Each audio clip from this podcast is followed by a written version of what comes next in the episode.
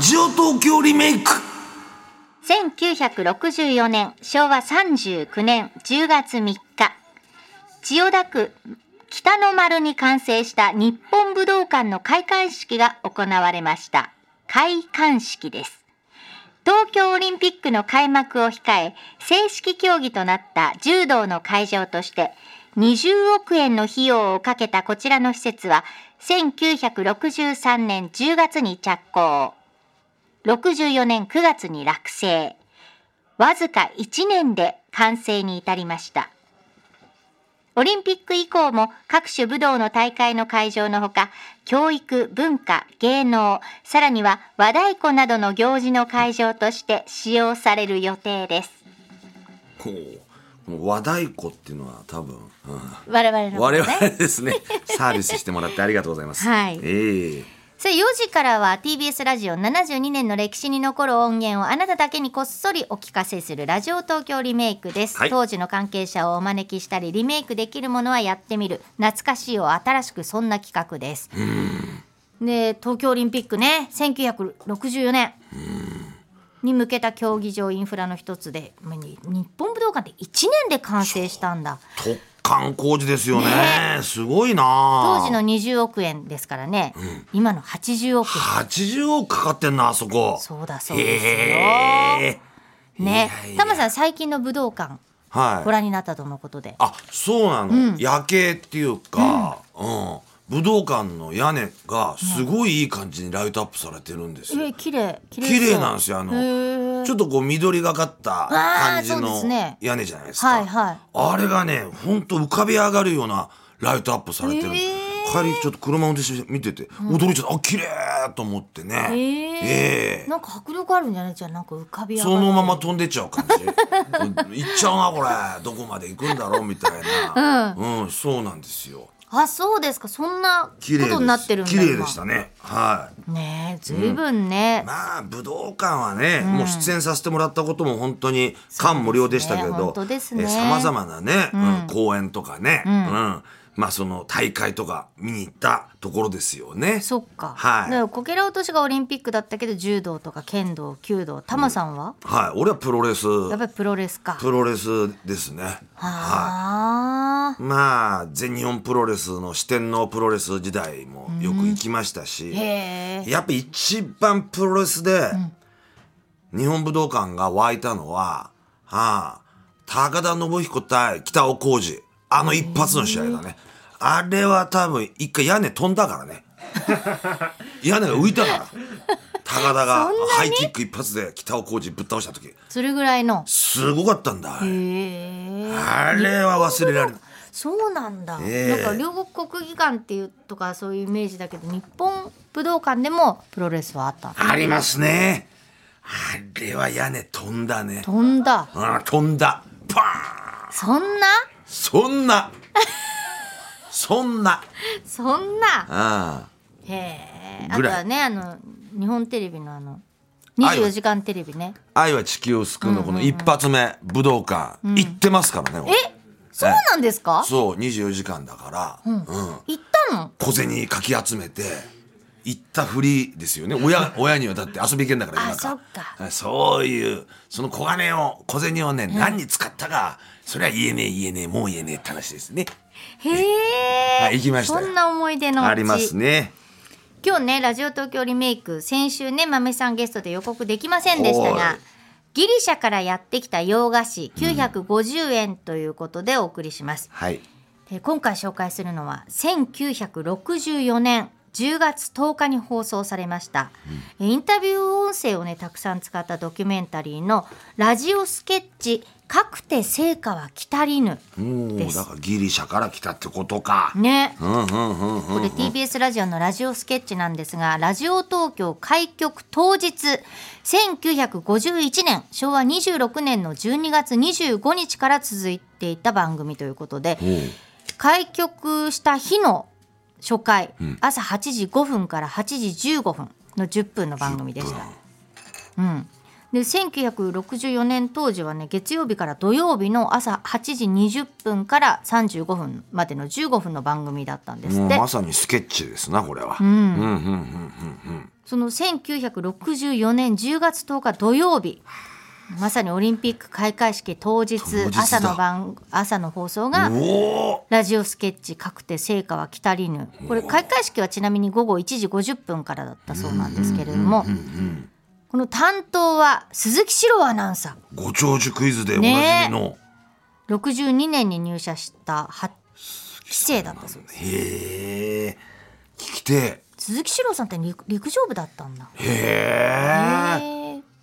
そうなんですでカラバイオオケ部じゃないんだバイオハザードやってんだそれでそうなの、えーゲーム好きなのはいバイオハザードですよねそうなんですか、鈴木史郎さん。じゃあちょっと1964年10月10日土曜日のラジオスケッチ「かくて成果は来たりぬ」お聞きください。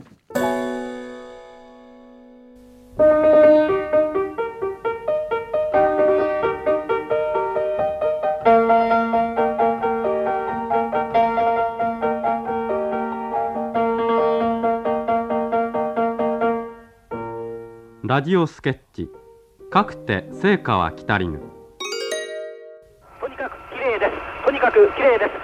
第一ランナー、日本本土第一ランナー、高橋律子さんが高々と掲げました赤い炎の聖火が綺麗に目に映ってまいります。赤い炎の聖火、重さは約1キロと申しますが、ほとんど微動だでも微動だにせず、えー実況放送の声も思わず上ずる感激興奮鴨池中郡小学校方面に向かっております。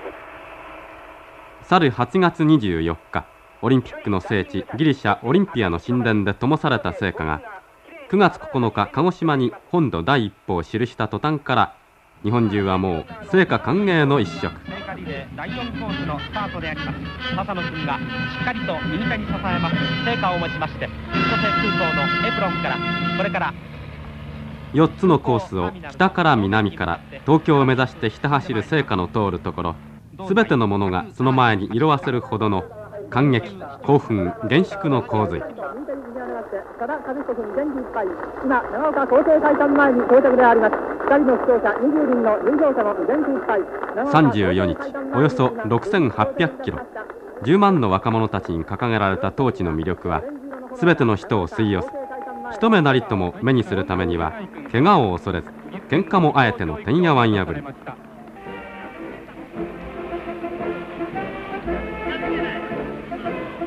さて物見高いは江戸の常東京入りした成果に対する熱意は全国各地に勝るとも劣らず沿道は人の波折から雨模様の天気も何のその通過予定時間のはるか以前からおじいちゃんもおばあちゃんも坊やもお姉ちゃんも集まり始めますまだ随分早いでええまだ1時間半ぐらいあります。こちらでちあの棺になるとかっていう話ですから。それで早く来てはい、引き継ぎのところを見たいというそうでございます。こういうことは生きてるうちはないと思うもんですからね。テレビでね見てもいいんですけども、やっぱしこう本当のね成果を見たいもん。お隣に陣取るおばあちゃんは一家眷属引き連れてのお出まし1時間もおかしくちょっと足が大丈夫ですか、ええね、だいぶだるいですよね。昨これはもう日身まはでは40度の熱で寝てたんですから、風邪ひいて。ですから、昨日のうち直さないとね、今日は見られないからと 思ってね。急いで氷枕でね、冷やして、それから、すごい熱でしたけどね。もう昨日のうちに張り切って直して、それから出て きた。またうち行って寝ようと思ったけど。また聖火リレーの中継点に選ばれたお家ではこれはもう無類の光栄お嫁に行った先からねこの実家が中継所になったもんですからね出てまいりましたのよ手 伝いにお祭り騒ぎで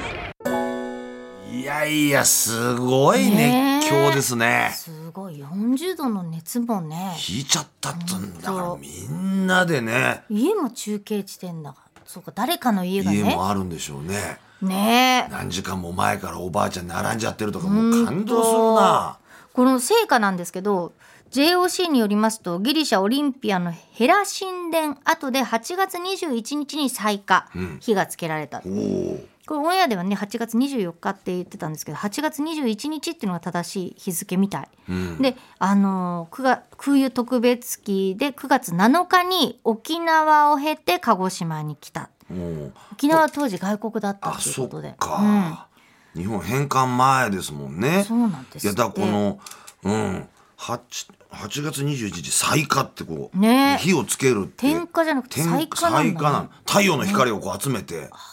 だっけうんチャッカマンとか使わないからねえそれで火つけるの確かそうだったと思いますよそうだよ火を集めてああいうた太陽の光をこう集め大てきな虫眼鏡でそそれに近いんじゃないですかこの鏡見てのででカチャッつってでも途中消えるよね絶対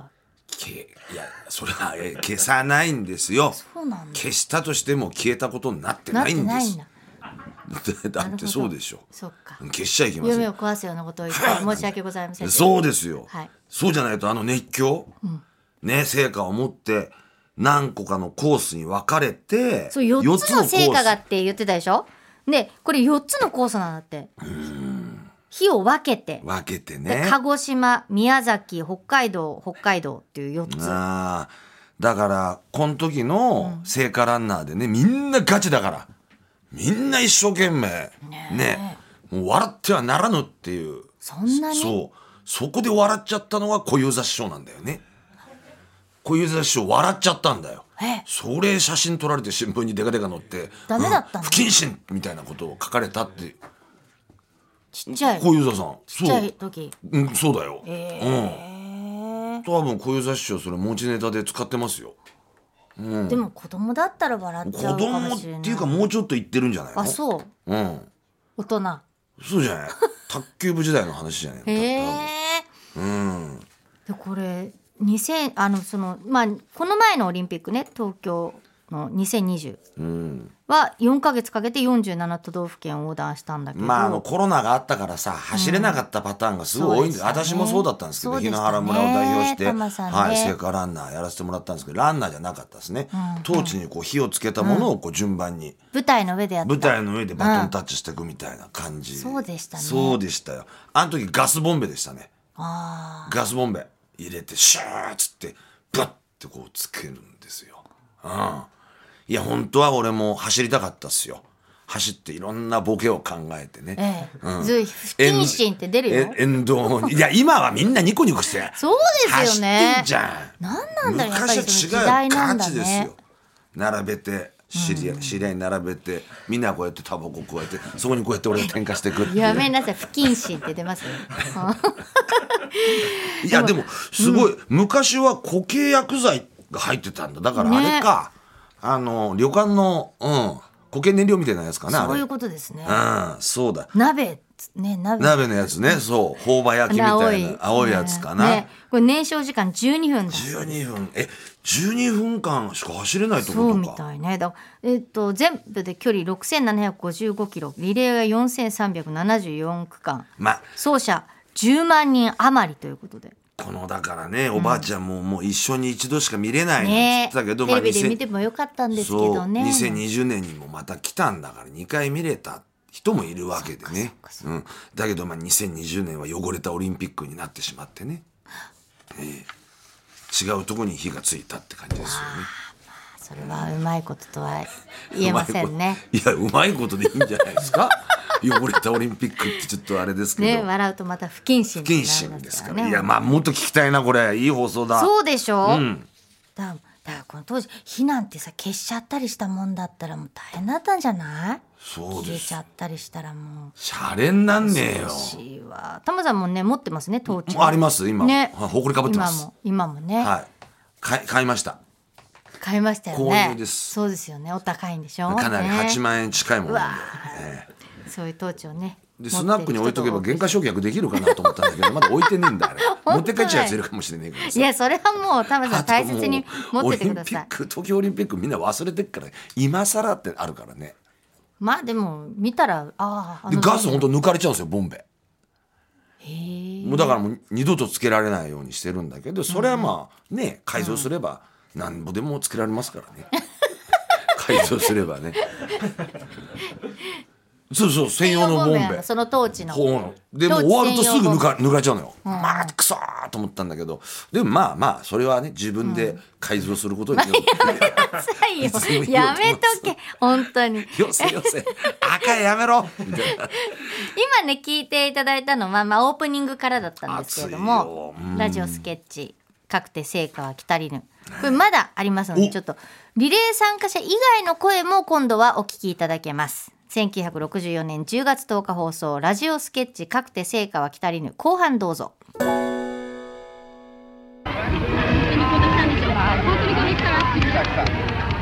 とやこうするうちに成果は近づき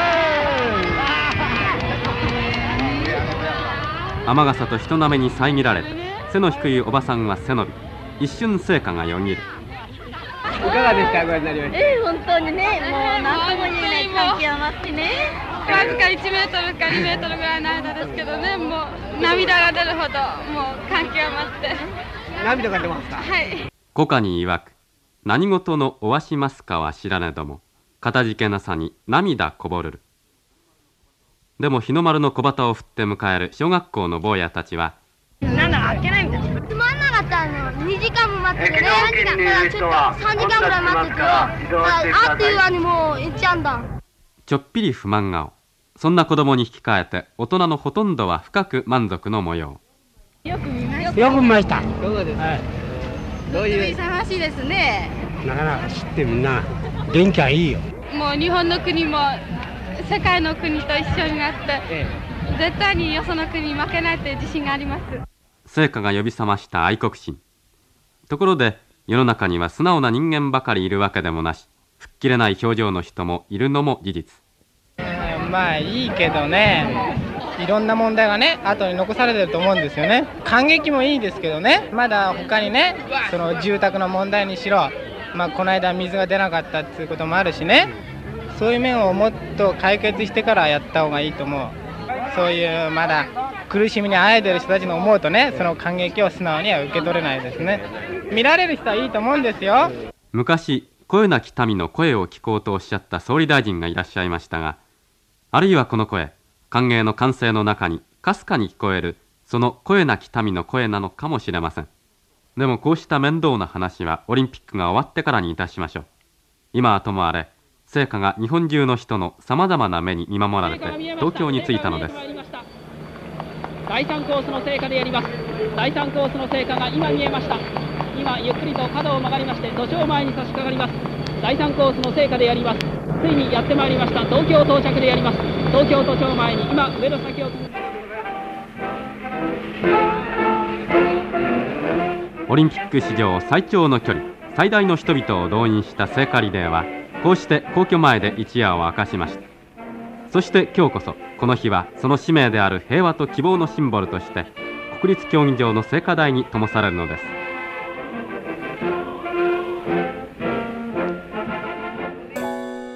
うんすごいうーん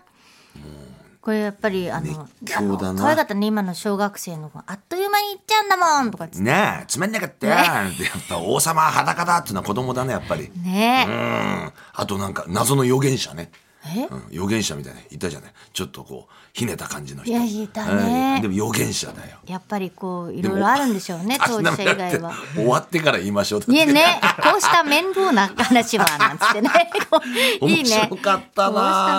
話はうわいやだかーらやっぱりテレビ普及率がまだ、えー、100%じゃないか88%ぐらいだったんですってこの時だから全員が見られるわけじゃないっていう意見もあったみたいでもこの前の藤井八冠のさ、はいあの地元のあの商店街みたいなところでテレビの前にみんないっぱいいてさ、あれなんか昔を見てるようでしたよねあーなんか街頭テレビみたいな、なんかそんな感じだった。で、あの、まあ、ちなみに、はいオリンピック開催中の TBS ラジオ、まあ、実況でいっぱいで、あと関連番組もいっぱいだったということですけれどもね、番組表来ましたよ俺、うん、あらららららオリンピック実況中継だらけ。ね。もう赤線が全部だほとんどですね、もうね。ほとんどだ全部だ朝6時半ぐらいからかな、始まり、オリンピックだよりっていうのがね、6時半からい、あ、5分ぐらいの番組があって、これはい何分までだ6時でも次35分とかだもんね30から556時30分からそうですね35分、それであと8時15分ぐらいからや1ってる回あねってそっから昼ですよねず12時ーっと前ですね11時から11時からななぜか火曜日だけ火木金ってちょっとデコボコしてないけどはあで夜こんな時間までやってんの10時半ぐらいまでね全部ですよ、ううんわーそれだけでね月水日は11時ぐらいからうん夜の10時半火木土は12時45分ぐらいから